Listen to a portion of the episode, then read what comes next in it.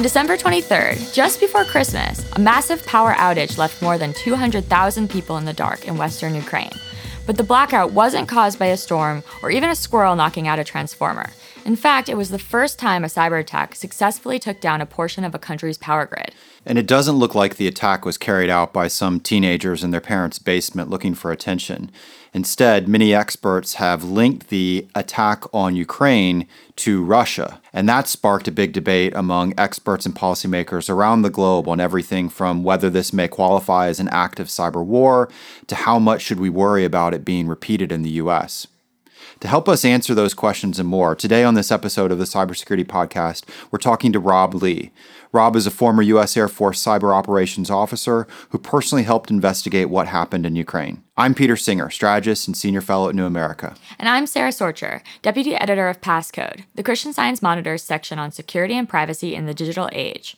Here on the Cybersecurity Podcast, we go beyond the headlines to interview some of the key leaders and thinkers in the field. So thanks for joining us. We're going to talk with Rob Lee in a little bit, but first, Sara and I are going to chat about some of the more interesting things that we've been seeing and learning in our work here in DC and travels around the country.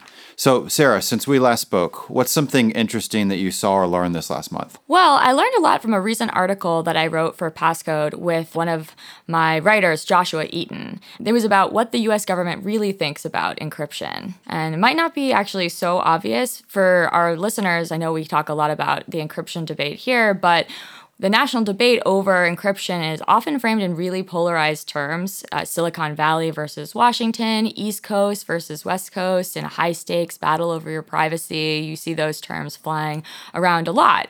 And it's, it's easy to see why FBI Director Comey, every time he appears uh, talking about encryption and apps like WhatsApp or smartphones like Apple's blocking law enforcement efforts to capture criminals and terrorists, he makes headlines and of course, the you know DOJ battle versus Apple put this frame you know more into stark contrast. But the reality is actually a lot more nuanced. Inside the Obama administration, behind closed doors, there are a lot of discussions going on, and not everybody is on Comey's side. Yeah, it's interesting. Uh, I was at a conference where Secretary of Defense Ash Carter spoke, and of course, he has his big agenda to reach out to Silicon yeah. Valley and to get their aid.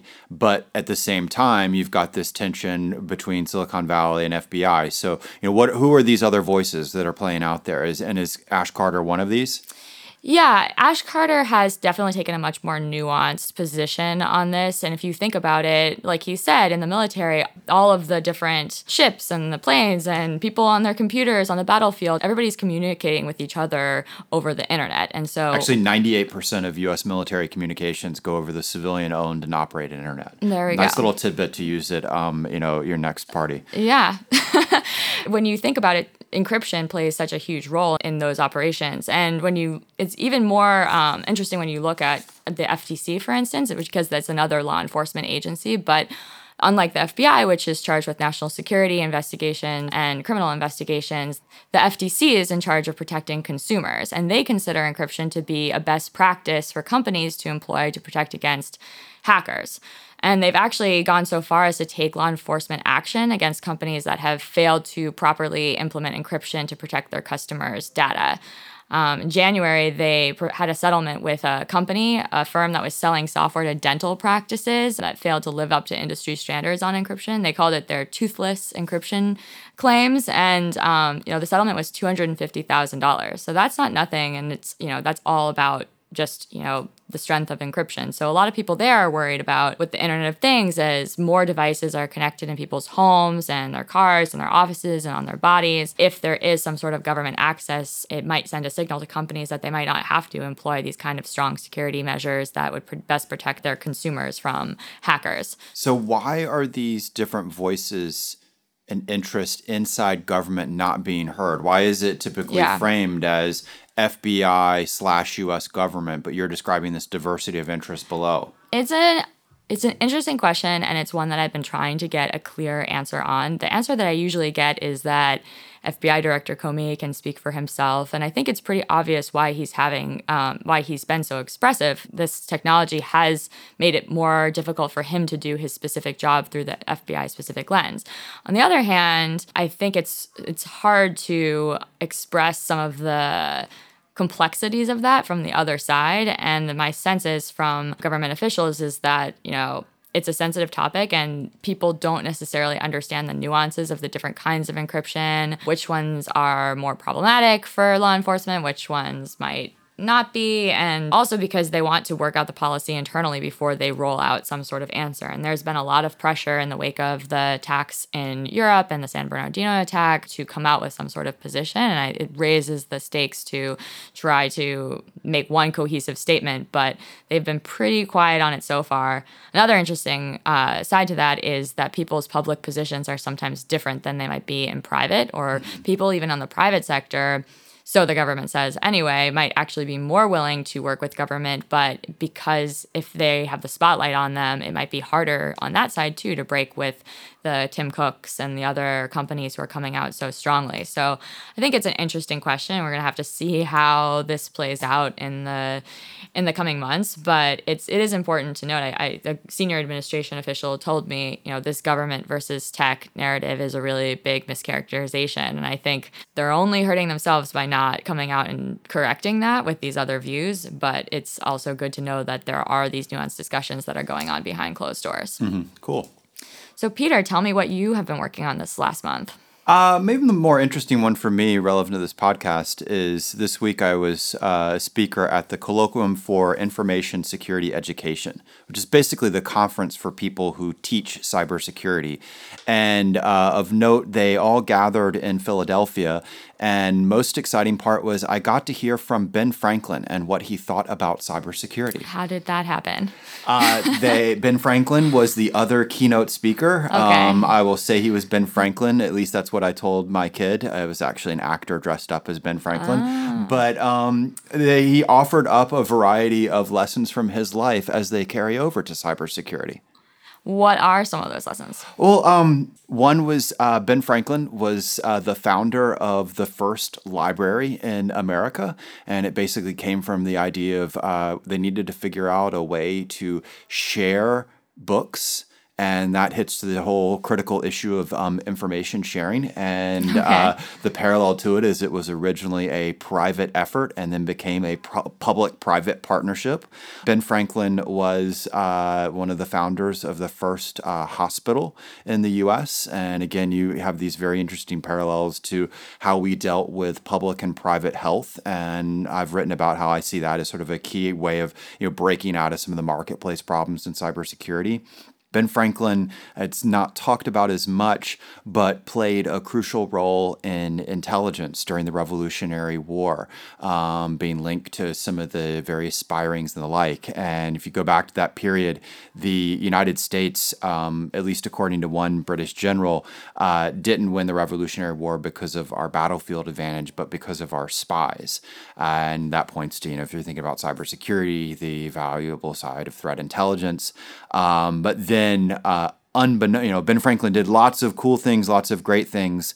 Only now do we know that one of his um, staff was actually, in turn, a British spy, which points to the ah, insider yes. threat problem. So, if you want to learn about cybersecurity, go back to the founding fathers.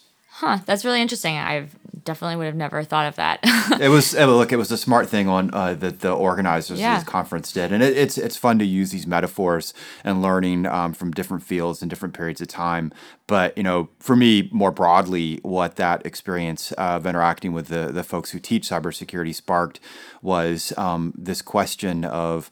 Uh, and we, we, constantly talk about it of how do we widen the pool of people working in interested in cybersecurity and I'm particularly interested in how do we uh, take it down levels where much of it right now of the activity is going on at the university level mm-hmm. and how do we push it down further into you know high school and primary school level and there's all sorts of mechanisms for that you know everything from the creation of elective courses in high schools online education programs for kids internships um, summer camps. Uh, frankly we also need elementary school elements to this. I'm struck by how you have kids you know in first second third grade that have all sorts of programs where they've got passwords already yeah but they're you know already making the mistakes that the adults do. Um, I think the challenge in all of this, you know, is that that we have these happening in different areas and it's somewhat funded. So, for example, the National Science Foundation put about $45 million into this, but it's clearly not widespread enough. And by that, I mean not widespread enough in terms of the scope of uh, and the scale of the problem of cybersecurity. Uh, it's not widespread enough in terms of its distribution. Many of those elements that I mentioned, you know, be it uh, elective courses at a high school or online education, internships, they tend to tilt towards um, being uh, something that privileged kids are more likely to have access to. You know, you, you go to a, a, a good school or you, you know, guess what the online course costs or the summer uh, summer camp costs $1,500. So it's not very representative. It's not very distributed. And then the final problem of all this is that um, it's certainly not global. While we've got this going on in the US and it's to, you know, I just listed some of the goods and the bads of it. It's clearly not to that level in a number of other nations, whether they're, uh, you know, peer uh, kind of, uh, you know, economy level nations, be it like a UK or Australia, but even more so when you get into, say, uh, the developing world. But of course, the cybersecurity ills cut across yeah. those economic side. Well, what would be one way to diversify and make sure that people from all different kinds of backgrounds get access to this? I think when we're uh, thinking about building these programs, we have to um, weave in the socioeconomic side of it. We can't just be excited that we created X. Um, we have to go, how are people going to access X? Am I unintentionally putting certain barriers to entry, be it the charges or the location of it? Um, you know, that, that's got to be baked into the design, which is, again, it goes back to how we think about cybersecurity in general. You can't approach it after the fact. You've got to be um, baking these things into the design of what you do. And that also applies to the education side. Uh, and Ben Franklin and all the things that he built to swing us all the way back, you know, public access was behind these. It was, you know, a library, it was a hospital. Um, and so I think there's some cool lessons to pull from that. And now for our main event, we'll hear from Rob Lee. He's co founder of the cybersecurity company Dragos Security and a former U.S. Air Force cyberspace operations officer, and maybe most importantly, a cybersecurity fellow with us here at New America. He also investigated the Ukraine attack, and he's due out with a report for New America soon. Thanks for joining us, Rob. Yeah, thanks for having me. So, talk to us about the grid attack in Ukraine. What happened? What are the biggest myths about it that you hear in briefs and media versus the real story? Sure. So, the real story behind it is that on December 23rd, a aggressor, uh, commonly identified as the Sandworm team, ended up going after three different regional control centers and the Ukrainian power grid. So, in other words, three buildings, three centers that have uh, ability to control portions of the power grid. So they went after these three sites and they conducted a very intentional, very deliberate cyber attack to manipulate the environment and bring down those portions of the power grid. So ultimately, three distinct and separated regions of their power grid went down leaving around 225,000 customers in the dark for about six hours. What was the timeline of the, if I can interrupt you there, what was the timeline of um, when they begin their attack uh, versus, you know, what plays out? So how long they prep for it, et cetera? So it was extremely professional and quick. So they got into the environment like six months ahead of time and spent around six months to do all of the work required with reconnaissance, with understanding the environment, and ultimately preparing for the attack. But when it came time to actually do the attack, uh, this was like a 30 minute kind of window, right? So they go to one facility, a couple minutes there, and then 30 minutes later hit the next facility, then 30 minutes later hit the next facility. So a very highly professional and coordinated attack. And by the time it was all over, uh, maybe an hour or so had passed. It was not an opportunity really for defenders to disrupt it too much then. So there's a lot that they could have done in the six months leading up. But when it was actually time for the attack, it was pretty quick. And so, what struck you as you were doing the investigation? I mean, you're saying it's sophisticated, it's professional, it was clearly planned out. What's something that you think people might be missing about about the attack and the way that it's been presented in the media? Sure. So there's definitely quite a few areas that need cleared up. First of all, is we inundated with the term cyber attack. You hear this all the time. Oh, there was cyber attacks all over the grid, or there's 200 cyber attacks, or 600,000. You know, all these hyped up metrics. And what's important to note here is when people use the word cyber attack, what they're usually saying is somebody got into our environment. And really, that's usually espionage, uh, maybe theft, but it's a breach. In an attack, especially with the control environments, you're looking for physical destruction, disruption, uh, power going out, things like that. And we don't see that. This is actually the first time that a power grid was actually taken down, or portions of it, uh, due to a cyber attack. Now, the, the big narrative issue that I see, there's probably about three of them. The first of which is everyone focuses on the malware involved. They say, oh, Black Energy 3 was involved, this specific strain of malware. And they focus on, well, I need a product to protect me from this malware. Here's how to defend against this malware. And people forget that malware is just a tool, just a capability. The real threat is the human adversary that coordinated this campaign and executed it.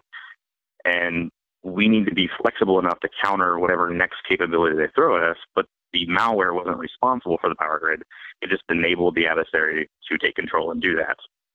Now, the other thing that I think has been a big myth that deserves to be sort of silenced a bit is there has been this discussion that, well, it was just a six hour power outage. So we don't have to really be concerned because ah, six hours isn't a big deal. We can recover from that pretty fast. We can't look at the outcome of an attack and assume the adversary's intent. So we don't know what the adversary intended to do. They may have just intended a six hour uh, power outage, likely to send a message, but they could have likely done much more. And we have to be prepared for those much more kind of scenarios. So me, can I can I interrupt you there? When it comes to the yeah, six sure. hours, uh, talk to us about the recovery side because the determinant of six hours would, you know, if it was literally turned back on at the end of six hours, we would say, aha, that's the attacker's intent versus um, if we see, you know, the reaction of the defender. So talk to us what stood out about the recovery as well in this. Yeah, so the the outage was restored. Like the power was restored after six hours. I'll go ahead and Bob, you probably hear this. So the six hour outage, they were able to restore the power, What's interesting about this is they had to go to manual operations. And what that means in a power grid, you have a very highly automated environment, and it's called a SCADA system. And this system of systems controls the flow of electricity throughout that power grid. And so when you rely heavily on that automation, it becomes difficult to do it without it. And in Ukraine, they were actually relatively familiar with doing it without that more modernized system. Um, but the attackers completely took that out, uh, destroyed the Windows systems running this specific type of system. What that meant was that even though the outage was only six hours, the manual operations of the grid without this automated system took place for a month or two. We, we can't respond in that way. So when you talk about the Ukrainians driving out to field stations and manually controlling circuits, you know, that's a very sort of very manual and granular process. For us, we rely so heavily on automation that if we had to do that across multiple regions, it would be much more difficult for us. I think that's a good way of getting at the question that's on a number of people's minds, which is basically could this happen in the US? And then you're framing it in some ways, if it could happen, it might be even worse. Correct. So I think there's there's some realism that needs to be had and how difficult it is to take down a power grid, right? So there really is no single power grid. We have multiple interconnects. We have multiple portions of the grid in, in, in the U.S. But some people have said that it's really, really hard. You can't do anything to it. And some people have said, oh, yeah, it's trivial. You, you know, you blink and the power grid goes out. And the truth is somewhere in the middle. We have a really good power grid. We have amazing professionals doing good work. Um, and it's rugged in nature. But it's not nearly as hard to take out a region for a couple hours as people make it out to be. And it's not nearly as easy to take down an entire portion of the grid as people make it out to be. So right in the middle is somewhere where the truth is. Well, why is it so and, hard to prove how hard it is? I mean, are security researchers looking into this, talking about this? Is it possible to investigate? Yeah, there's a, a number of variables at play. So uh, if we look at the quality of research today, there are some professionals who really understand industrial control systems and cybersecurity and are researching it. But at the same time, you also have a lot of either engineers who don't understand security, or even more, what we see is security professionals who don't understand engineering. What that ends up meaning is we end up getting a lot of people focusing either on the wrong issues or we get people who are approaching them without really understanding what they're doing.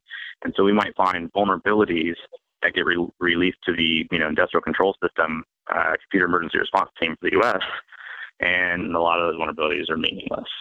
Uh, or might have research that's saying, "Oh my gosh, you got to take this seriously. It's a cyber attack worthy event and a uh, big deal," and it's all hype to sell products. There's a lot of snake oil in this industry, um, but it's also just difficult to get access.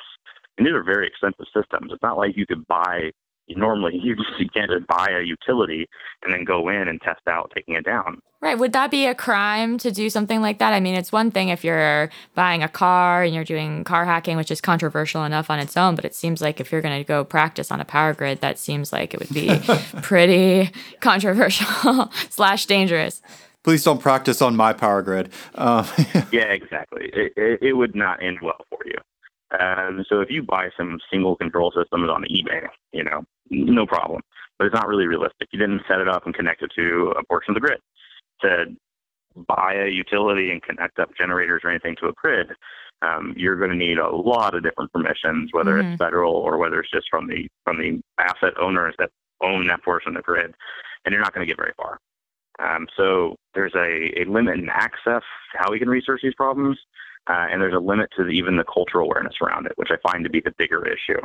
You know, when in in the wake of the Ukraine attack, there were people that went in front of Congress that were industry experts that said very, very misinformed things that are driving policy about this attack and what our response would look like. I think one of the biggest myths today about this whole thing is the uh, point that regulation is somehow keeping us safe. There's been leaders in front of Congress saying, don't worry, we have these federal regulations and we're protected. The problem is, if you look at the regulations, they don't actually apply to the portion of the grid that was attacked in Ukraine. So that type of grid is called a distribution grid. Federal regulations don't exist there. So if you took the exact Ukraine attack in the U.S., you mean they don't exist for that section? Correct. Yeah. Yeah. So if you emulated, if you did the Ukraine style attack on, on U.S. distribution, regulations would do nothing for you because they don't exist at that level. And even when they do, regulations are just a starting point. You can't take what we saw in Ukraine and do a one for one and say, the adversary did this, so they'll do that to us. That's not how an adversary works. The only thing that we need to be concerned about is there was a human adversary, a team of them, very well funded, very professional in nature, that had the willingness and intent to take down civilian infrastructure. And that should be concerning because when they get to our environment, if they choose to do so, or, or at some point someone will, they will adapt their tactics, they'll adapt their capabilities to our environments.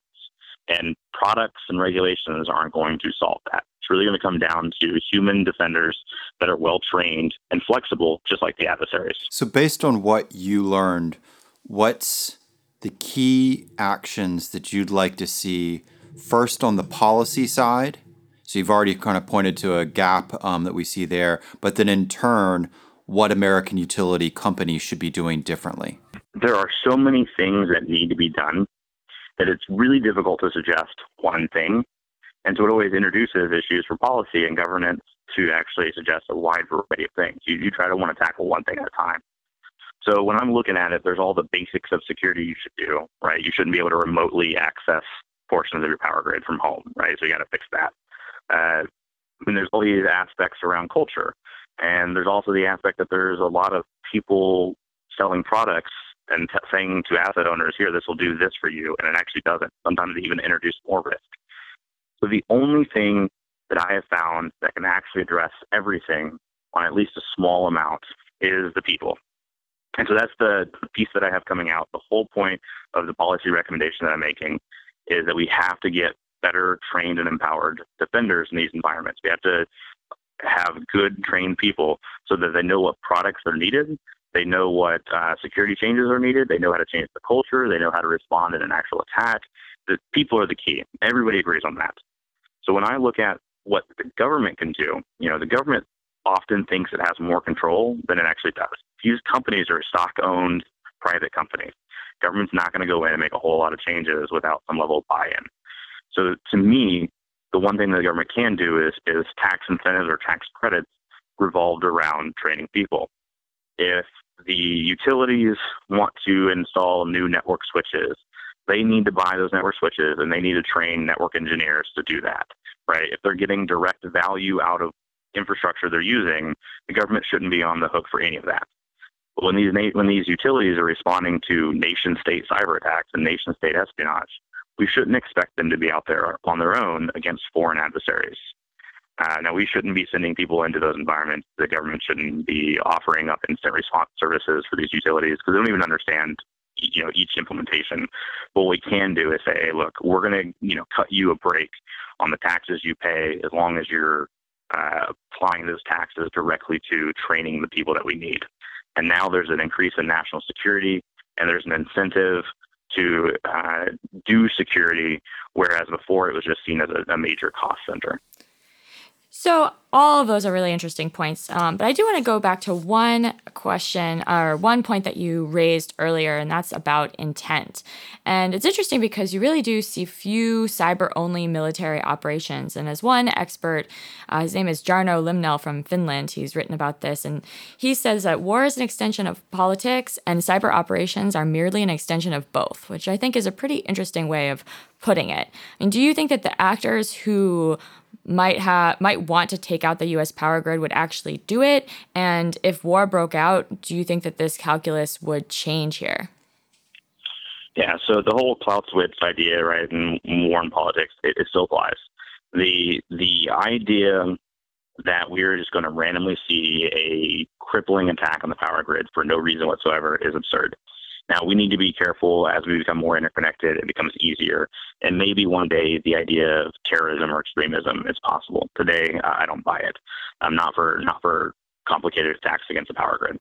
Um, but one day we should be concerned about that. It's, it's just a pure capability. No, your your reasoning is it's a pure capability problem that they can't bring together that kind of skill set. Correct. I mean, the this is where I said that there was sort of two camps: the people that think it's super easy to take down the grid, and the people that think it's harder than it is. Uh, the people in the super easy camp, there's a lot of folks that come out and say, well, we got to be careful about cyber terrorism. Uh, no ISIS, Boko Haram, AQIM, or whoever terrorist group uh, has the capability to develop long-term operations to get into the power grid and develop specific engineering knowledge capable of causing physical destruction to infrastructure or causing uh, long disruption. It's just not not an option. What if they hire a team of squirrels or that monkey that took down the Kenyan power grid? Well, see, I, yeah, and I think this is, uh, you know, I I I don't I don't like when experts or I hate the term expert, but I don't like when people uh, extend their expertise farther uh, than it is. So if you are really good at digital forensics, you probably shouldn't be talking too much about penetration testing unless you've done it. Um, so I, I, get that I'm talking about terrorism. Uh, so I will go ahead and caveat that before I did anything in cyber, uh, one of my jobs in the military was counterterrorism. And so, looking at this from a counterterrorism perspective, as well as cyber expertise, as well as industrial control system knowledge, people that are making that claim are driving me insane. It is not a realistic scenario. Yeah. But it is interesting because you know, when people hear that I cover cybersecurity, often one of their questions is, well, you know, there's all this power grid chatter around. Do you think that this could happen could happen to the to the power grid as is one of their main concerns when I, you talk about cybersecurity with people just who aren't necessarily in the field. But it always makes me wonder, you know, are those people just as equally worried about, you know, a major attack from one of these countries who could do it? I mean, what are the consequences and sort of the geopolitics that play, maybe not in terrorist groups, but for countries like China or Russia or some of these other things that would go, mean, we're talking beyond espionage, we're talking an actual destructive attack on U.S. soil. Yeah, I mean, that's a fantastic question. And I think we're really missing the mark here. And, and why I say that is we have not set good legal foundations. We've not set good international policy around these attempts. And if we think about it, the first time we actually saw a public case of a cyber attack taking down a power grid or portions of it, what was our response? Well, at the SANS Institute, myself, Mike Assante, Tim Conway, and a couple of industry experts got together and wrote a report and detailed everything about the attack and had everything ready to go within a week after the attack. So it took us a week to analyze out everything and prepare a report. And we were specifically pressured from government not to release the report because they were doing their own investigation. And so we complied. And then it took them two months. And their report was yep, we can confirm the cyber attack happened. You got to be kidding me. You know, I, I'm a huge supporter of, of a lot of the amazing work that goes on in the government, but our international response, our official response to a power grid attack actually happening was two months after the attack to just agree that it happened.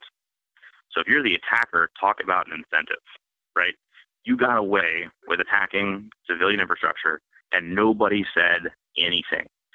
At the very least, we could have come out and said, hey, look, we don't have all the details right now. We're trying to get everything straight. But we want to say that here's the public reporting on it so far. And if this happened, we condone it. Uh, you know, a cyber attack on civilian infrastructure is crossing the line. We're not, we don't have to say who it is. You don't have to get, you know, threaten action. But at least they could have said, hey, you people, our hearts and minds are with you right now. We know it's a scary thing when the lights go out and we we don't condone this at all. And so even at this point, I mean, has it been officially announced or attributed who did it or the intent behind it? I mean, do we have clarity on that? And what does that, you know, mean for when you're th- looking at the the geopolitical implications of this? N- nothing. So the nothing has happened. They released the report and then in all the conferences and all the panels and all the discussion, if you look at the government officials, all almost all of them, except for maybe the military folks like Admiral Rogers, has downplayed it. They spent more resources and time downplaying this attack and trying to say, well, don't worry, this won't happen in the American power grid than they have actually trying to respond to the attack and say, hey, here's how we would respond, and uh, this is not something we condone. So I'm I'm usually, like I said, I'm usually a huge fan of a lot of that goes on in the government. I try to be very supportive, uh, but we not only missed an opportunity here, but we sent the wrong message to the international community and to the American people. So if we're talking right now in June of 2016, and you had to put your crystal ball. Uh, let, me, let me rephrase that. So we're talking right now in June 2016. If you had to pull out a crystal ball, what would you predict? Does this all look like, say, a year from now? When it comes to the power grid, its security, the policy that surrounds it? More of the same. We are in a position where we have a lot of passionate people trying to help out. So, training individuals, getting involved, we're, we're definitely making some advancements. But what people sometimes fail to realize is we're also making the wrong kind of advancements. Uh, and it's not necessarily a bad thing, but you have to have some sort of compensating control. And what I mean by that is traditionally speaking, one of the benefits of industrial control system environments is that they're very weird and unique. And an attacker has to spend a long time learning them before they orchestrate an attack. Well, because of the way the industry trends are going, starting to see more common platforms, more common infrastructure, uh, our little rugged devices that used to be uh, completely unique are now running Windows and very common. Even though we're getting farther ahead in the industry, and I do see a lot of optimism to be had, and we're advancing things. We're also introducing things to our environment which are going to offer opportunities to adversaries. So my problem is we're both kind of progressing. We're both kind of progressing at the same rate. The adversaries aren't out innovating the defenders. The defenders are doing a good job. We're not really getting ahead enough to catch up to where we need to be. And that's where I think the government's role should be. I don't think the government should come in and fund technologies. Know, there's markets for that. There, you shouldn't use taxpayer money to compete with civilian companies, and they shouldn't offer services that companies exist to offer. But they can offer things like tax relief to try to get ahead of this issue, to try to empower the defenders that we need to counter the issues that we have. Great. Well, thank you so much, Rob, for joining us. Very happy to have you. Yeah, thank you for having me. Thanks again to Rob for a great conversation. And please join us next month when we interview more of cybersecurity's biggest leaders and thinkers. You can subscribe to us on New America's iTunes and SoundCloud at the Cybersecurity Podcast, and I'm on Twitter at Peter W. Singer. And you can follow me at Sara Sorcher. Sign up for Passcode at csmpasscode.com. This podcast was directed by John Williams and Amanda Gaines with production assistance from Simone McPhail. Talk to you in a month.